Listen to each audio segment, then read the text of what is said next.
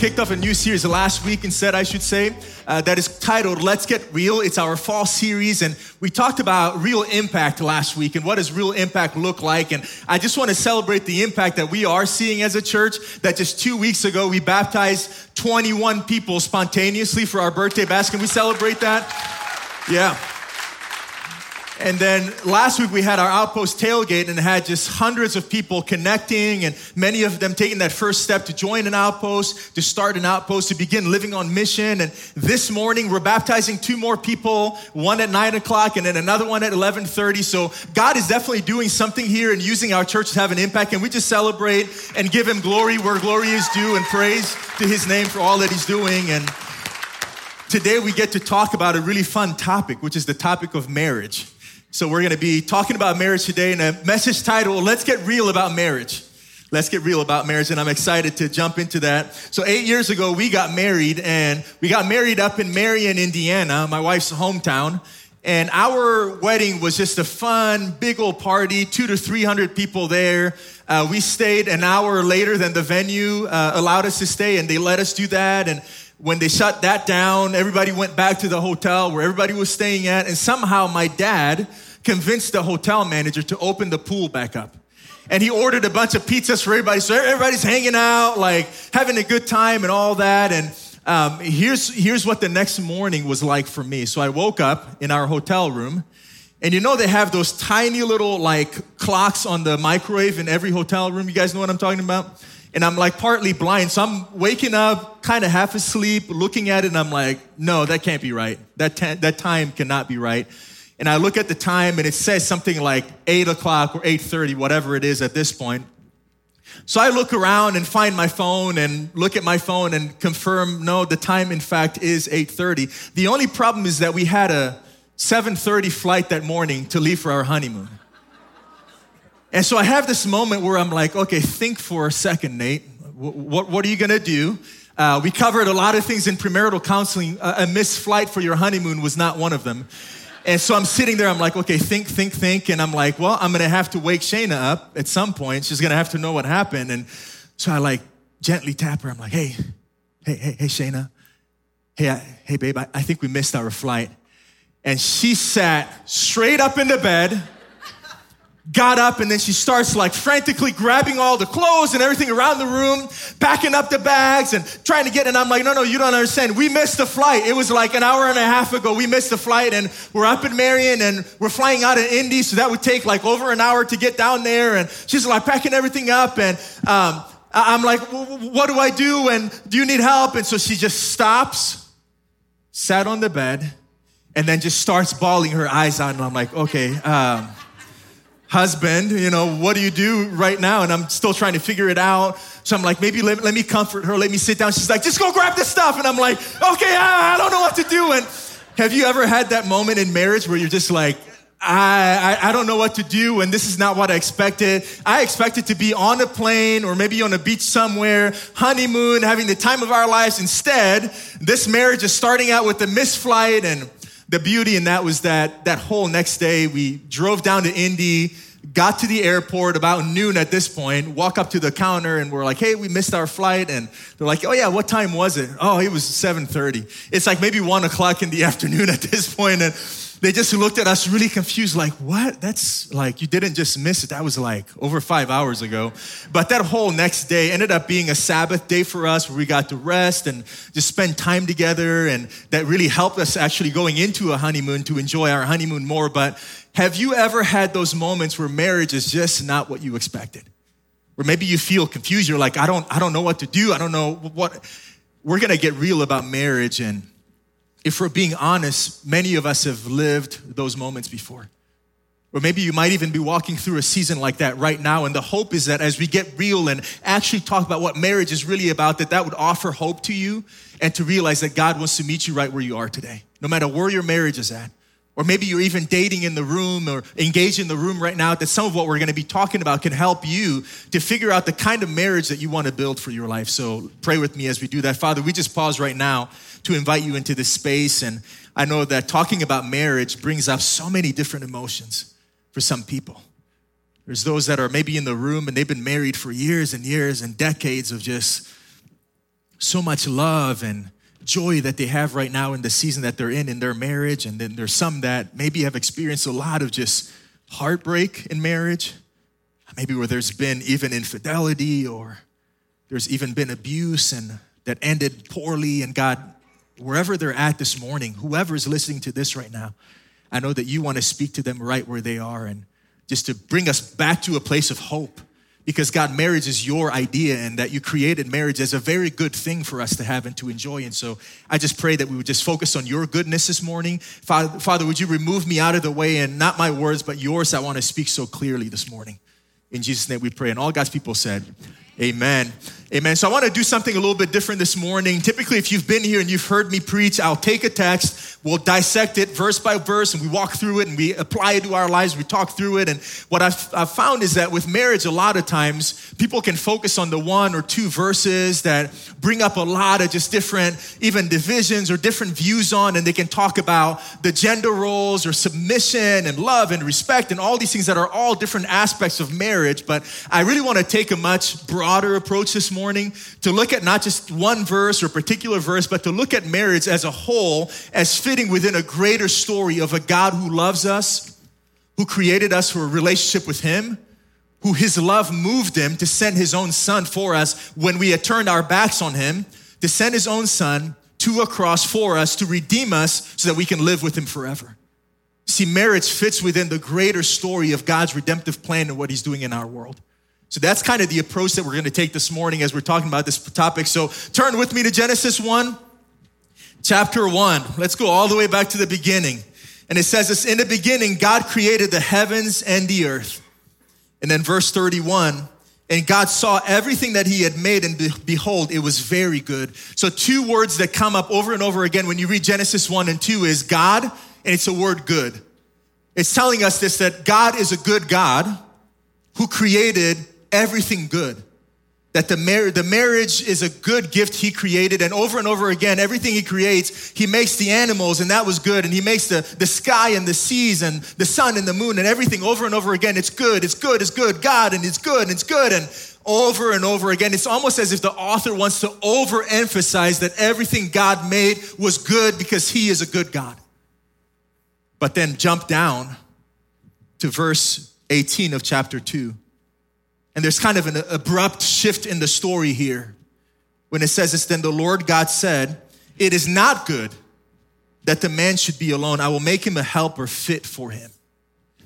And a lot of times, I think within Christian circles, we focus on that word helper and what does that mean and who's supposed to be uh, leading in a marriage relationship and who's supposed to submit to who and who can, and all those things are great conversations that we can have. And by the way, I know uh, Christians that I respect and great scholars that hold different views on that, and it's okay. We can agree to disagree on that because it's not the most important thing. I believe that the most important thing about this verse is saying this that God as he's creating everything good, looks at Adam and he says, It is not good that Adam should be alone. So he makes him a helper, get this, who is fit for him.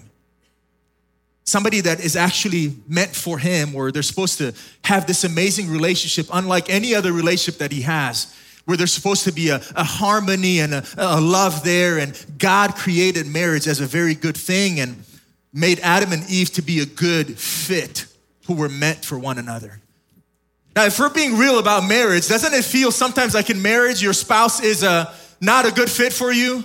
Maybe you're like, man, they seem like more of a misfit than a fit for me right now. When you're just having those challenges and it's so easy to find ourselves there in marriage. And you just might be asking, well, why is that the case? If God created Adam and Eve to be such a great fit for each other, and at the end of all of that, he says it is very good, then why is it that it can feel like we are misfits with one, uh, one another sometimes? And it's because of Genesis 3. When you jump down just a chapter in Genesis, the fall of mankind happens when Adam and Eve disobey God, and that fall of mankind leads to broken relationships that all the different relationships that God created between man and himself and man and nature and man and man and all these things are broken now. And so the fall of mankind created this broken relationships. There's a broken relationship between man and God that he is now holy and we are unholy. And there's now that gap between us that Jesus stepped in and filled. And there's this brokenness between us and man. And that's why so many people rebel from God today that you might see around us. And there's a broken relationship between man and man. Right after the fall happens, there's a lot of blame. Well, God, it was the woman that you gave me. Well, well, it was her that did. And well, and there's all this shame now that they're surrounded by and they're hiding from God. And there's now this brokenness within man and himself as well. That all the different identity issues or just brokenness within ourselves that we have is all because of this fall of mankind. And there's a brokenness between man and creation. That all the different natural disasters that you see and just the weird relationships that we can even have with nature, that all happens as a result of this fall that took place and broken relationships lead to hardship in our lives. Which is why, if we're being real about marriage, it's very easy and quickly you recognize that marriage can be so hard sometimes because of the broken relationships that we have. So, if you're taking notes this morning, marriage is hard work, if we're being real about that.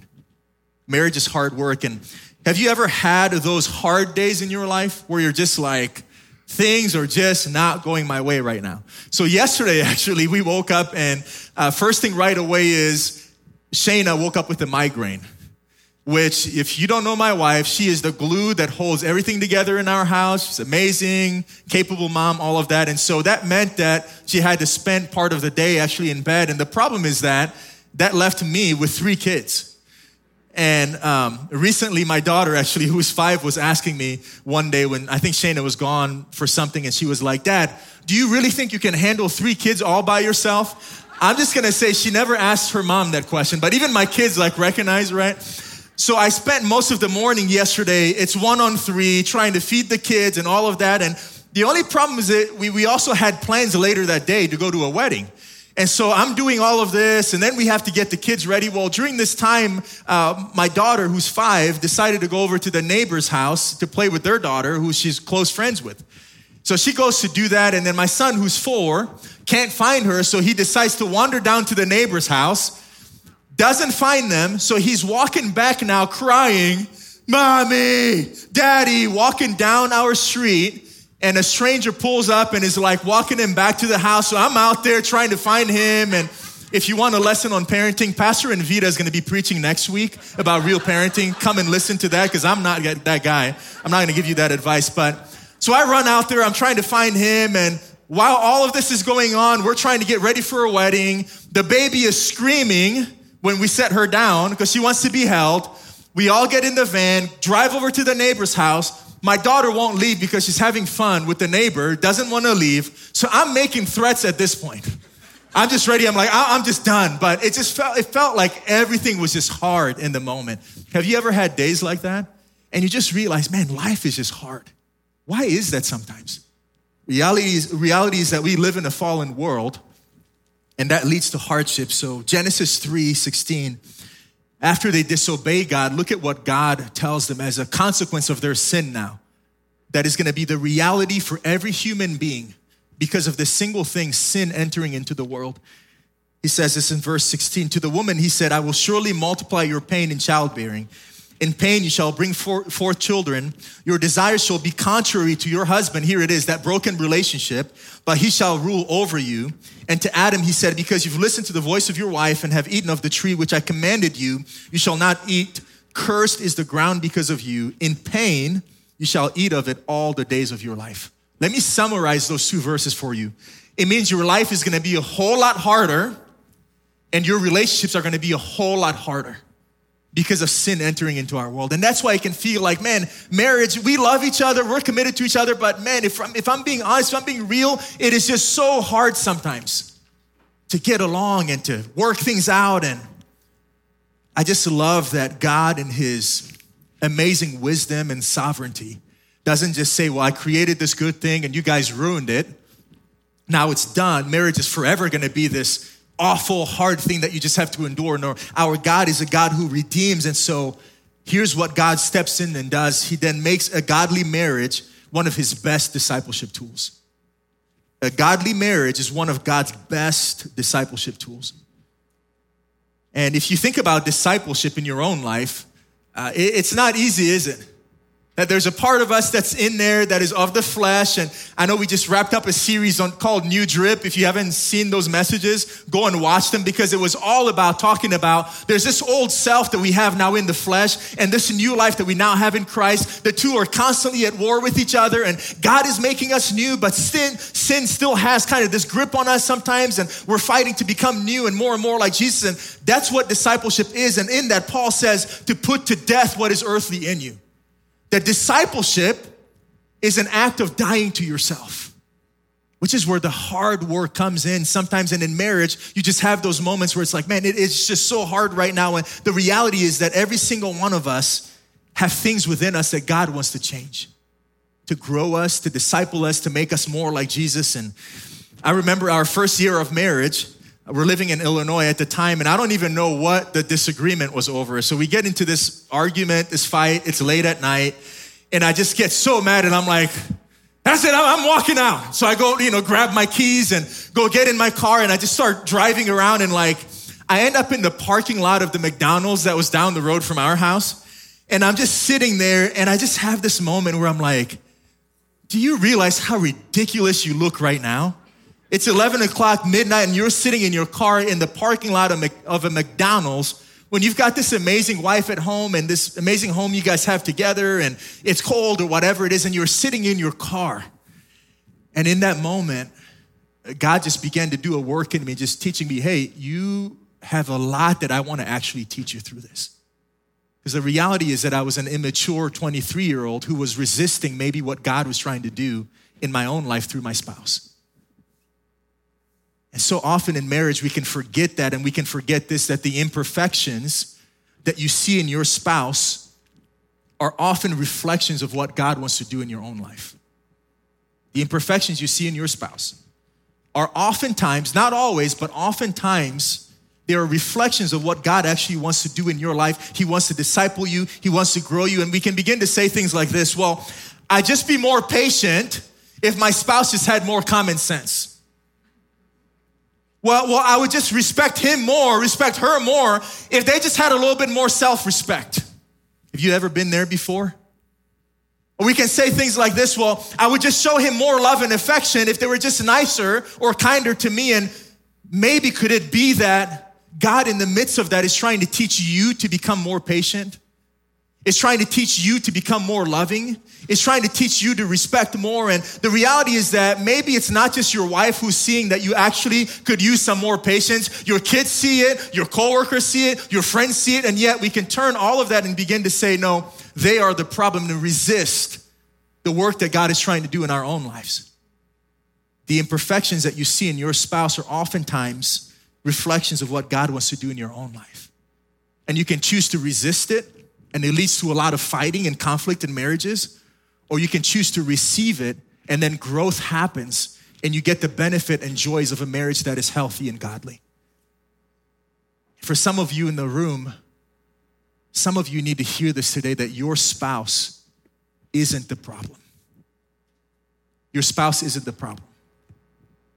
Now, this doesn't apply to situations clearly where there's abuse going on and there's brokenness going on in the, but for generally speaking, in a healthy relationship, when you have those conflict moments where you begin to think, well, he's annoying, she's this, he doesn't respect me, he doesn't love me, whatever it is that can begin to say, some of you today, you just need to remember this that your spouse is not the problem. And that instead of fighting each other, why don't you fight sin together? Because that's really what's happening is the sin that we all have in our own lives can cause all the conflicts because there's selfishness, there's immaturity, there's brokenness that we have, there's the flesh that I still have that can lead to a lot of issues in my marriage. So instead of fighting my spouse, I'm gonna choose to fight the sin in my own life and we're gonna come together, we're gonna choose to fight sin together. And by the way, I would encourage you to fight the enemy together. Who is against your marriage, who wants to steal, to kill, and to destroy what God intended to be an amazing gift for you. So, can I just remind you, maybe if that's you and you're beginning to just look at the other person and say, well, he's this and she's that, and he's the reason why we argue all the time. And instead of pointing fingers at them, to begin to maybe ask yourself, God, is there anything in me that you want to do to help me to become more like Christ? And the more you grow and become like Christ, the more enjoyable your marriage is going to become. That so many people they get married and if you're single right now or dating in the room everybody wants to get married because they want that idea of happily ever after. We're going to get married. It's going to be great. It's going to be amazing from here on out and you don't realize this that happily ever after is a byproduct of holiness. Happily ever after is a byproduct of holiness. What, what do i mean by holiness? It means simply becoming more and more like jesus that you think about the best spouse that you can have is the person who looks most like Jesus. That as you're looking for who do I marry or the person I married, how can I become the kind of spouse that is a blessing to my wife or to my husband? It's by becoming more and more like Jesus. Because when you become like Jesus, you get to see the fruit of the Spirit alive and well through you, and you get to live that out that you begin to just bear those fruits of joy and love and peace and patience and kindness and goodness, self control. And listen, that is the kind of spouse that you want to be married to. And that's the kind of spouse that God is calling us to be in marriage because happily ever after is a byproduct of holiness. And the more both of you can pursue holiness together, the more you're gonna get to enjoy the blessing that comes from marriage because marriage is hard work, but the work is well worth it. And number two, marriage requires sacrifice.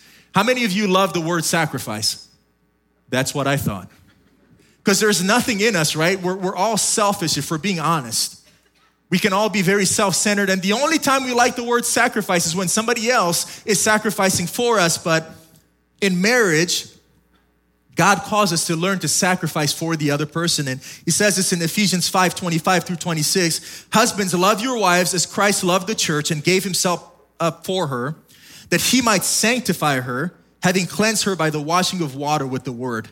And this applies to both men and women that the kind of love that we're called to have for one another in marriage is the self sacrificing kind of love that Jesus has for us. And that kind of love is, by the way, the kind of love that God uses to sanctify not just you giving it, but also the person receiving it.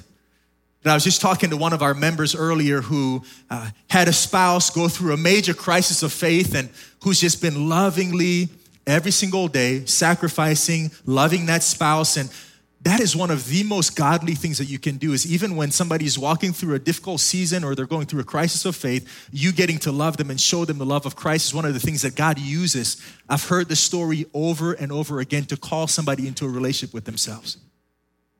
And that's the kind of love that he's calling us to have and to sacrifice. But so many of us, we don't like that because many of us tend to gravitate towards transactional relationships.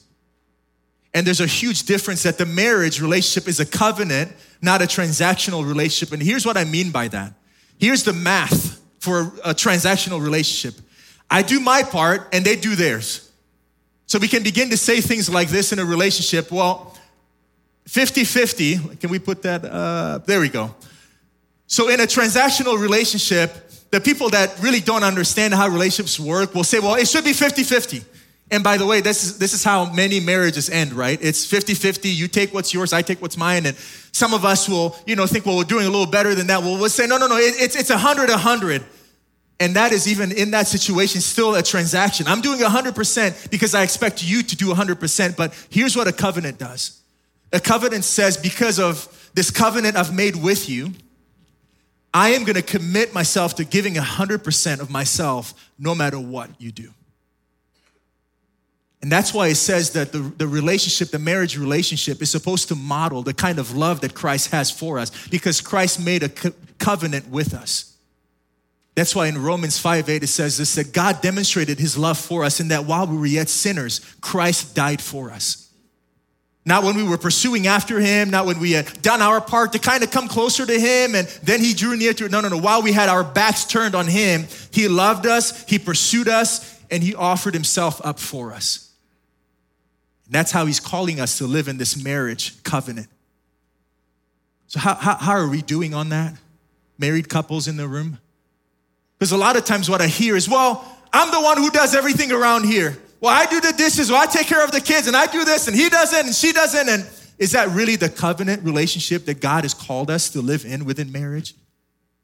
Realize this that a covenant is you do 100%. 100% of your part, no matter what they do, because ultimately it is Christ that you are serving as you serve your spouse. If you're married, one of the best ways that you can serve God is by learning to serve your spouse. And when you serve them in this way, you are, by the way, embodying the heart and the character and the nature of who Jesus is because that's what he has done for us. And another way that I say it is this is that marriage is for losers. I'm gonna let that one sit for a second. Marriage is for losers. I've just been married long enough to realize that the people that have the best marriages are the people that have learned to lose and to lose really well because they realize that in marriage, losing is actually getting to win. That there's sometimes conflict or whatever is going on, and we're so just bent on, I've got to win this argument, whatever it is. And the people that learn to sacrifice, the, learn, the people that learn to give and to lose, are the people that get to experience the joy of a healthy marriage because they're living out what Christ has done for every single one of us.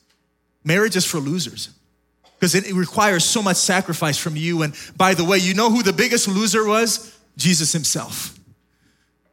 And I know some of you right now want to maybe throw your Bibles at me, but let's look at scripture, what scripture says. It says this, have this mind among yourselves in Philippians 2, which is yours in Christ Jesus, who though he was in the form of God, think about that for a second. Jesus was in all this glory. He was in the form of God.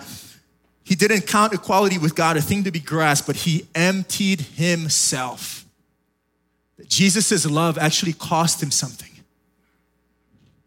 He had to set aside his throne in heaven to step into our mess with us. And that's the kind of love that he's calling every single one of us, one of us to have. And it says, because he did that, therefore God has highly exalted him, bestowed on him the name that is above every name, so that at the name of Jesus, every knee should bow in heaven and on earth, and every tongue confess that Jesus Christ is Lord to the glory of God the Father. That man, there is so much joy and the author of Hebrews says, For the joy that was set before him, he endured the cross on our behalf. That there's joy that is on the other side of sacrifice and marriage because we get to become more and more like Jesus and to remember that as you're serving your spouse, it is really Christ that you are serving. Colossians 3, that we looked at a couple weeks ago, says, Work willingly at whatever you do as though you were working for the Lord rather than for people, remembering that from the Lord you will receive an inheritance as your reward and that the master you are serving is Christ. So, can I just maybe challenge you? You're in a difficult season right now. It feels like you're doing your part, the other person is not doing their part to continue to serve them. As you're doing that, you are becoming more and more like Jesus. Don't lose heart. Continue to serve and continue to learn to sacrifice. And number three, with help, marriage can be a great blessing.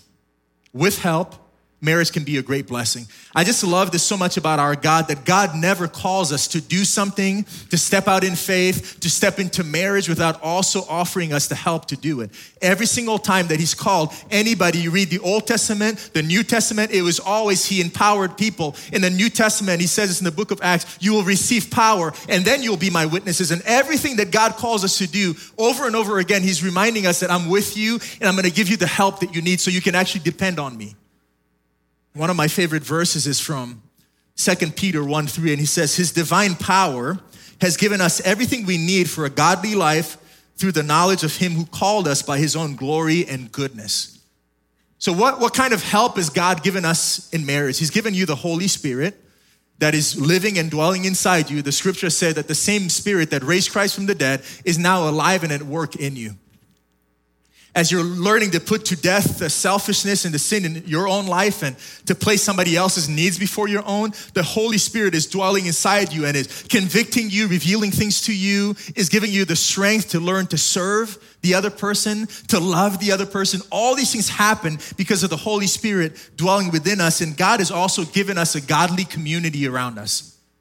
Read the Bible. You will not find a single verse that talks about go out there, just go live your faith on your own.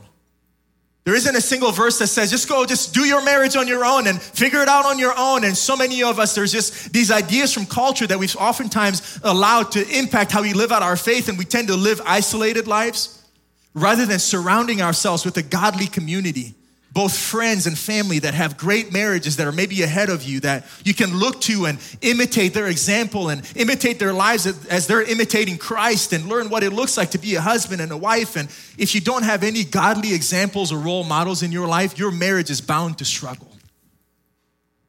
So, who are those people that are maybe coming alongside you and helping you as well as you're learning and you're challenging one another? And I have so many guys in my life that are both pastors and non pastors that are just men that I respect a lot, that are solid dads, solid husbands that I get to do life with. And in those moments when I'm wrestling with things in my own life, these are guys that I talk to and we challenge one another. And here's what we're doing we're reminding each other to live the life that God has called us to live. As a husband, as a dad, as a pastor, as a neighbor, we're constantly doing that for one another. So, who are the people in your life? Who's the godly community that you're surrounding yourself with? For some of you, that means maybe today going out there and signing up to join an outpost or maybe to start one with some other couples where you just commit and say, We're gonna commit to pursuing the marriage that God has for us. He's given us His Holy Spirit, He's given us a godly community, and He's also given us the church as an amazing resource to come alongside couples and to talk about what it means to be married and what should that look like? How do you have a marriage that glorifies god? And he's given us the church. And by the way i love this that here at our church there's an amazing ministry we have that is called the significant marriage ministry that dave and mary gothi run that. And it's a ministry that they've taken all around the world, multiple continents. In fact, they're in Europe right now, leading a seminar with couples over there. And we have seen it radically change the lives and the marriages of so many couples. And I want to share a little bit about that ministry with you right now. So take a look at this video.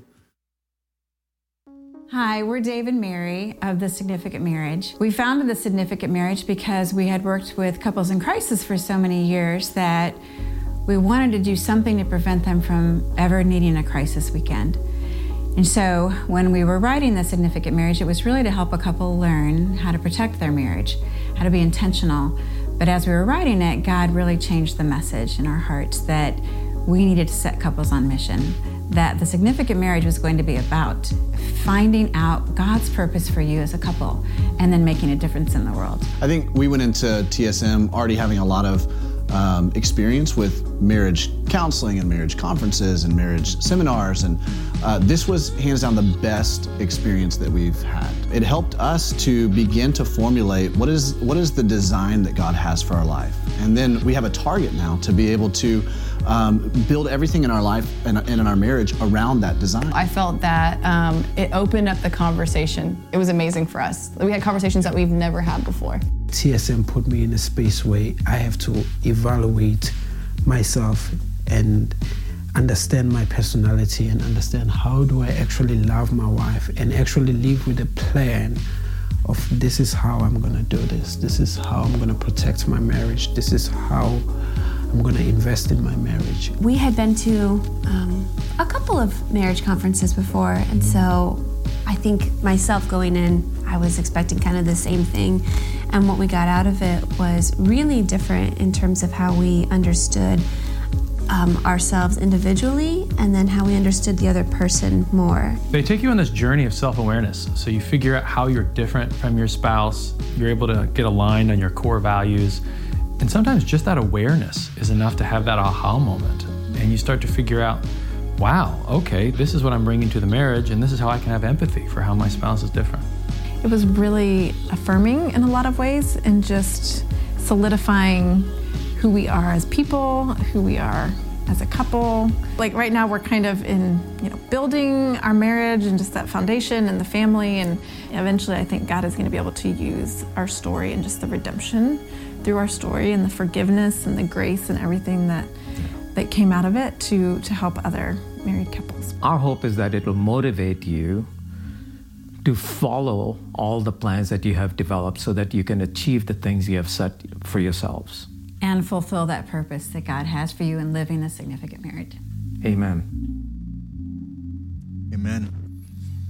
And it's an incredible resource that we have here at our church that is just available to you. And listen, so many couples who have gone through this, it has radically changed their marriages. The next seminar that's coming up is actually November 10th through the 12th. That's going to be happening here.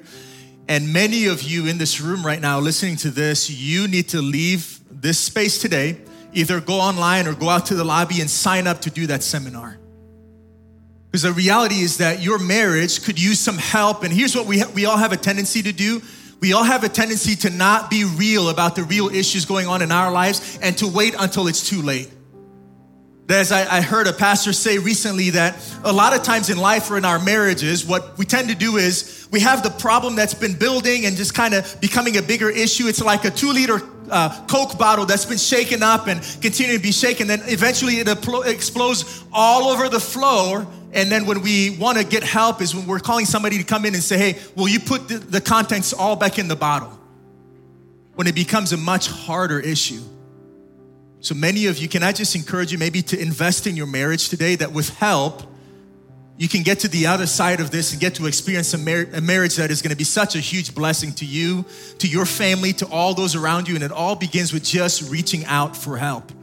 And we have help available. So if that's you, head out those doors today and go sign up to do the seminar because I know that it will really help your marriage in a tremendous way. And over the years, as we've been married, I've just learned this simple prayer that maybe I want to offer some of you today. If that's you're in the room and you're just struggling on this whole marriage thing, and how do I how do I continue to serve? How do I continue to put in the hard work and sacrifice and become more and more like Christ in my marriage so that my spouse can reap the benefits and the blessings of that? How do I do that? And a simple prayer for me that has been helping me for years now that I pray in those difficult moments is just a simple prayer. Is this God, would you help me to die to myself?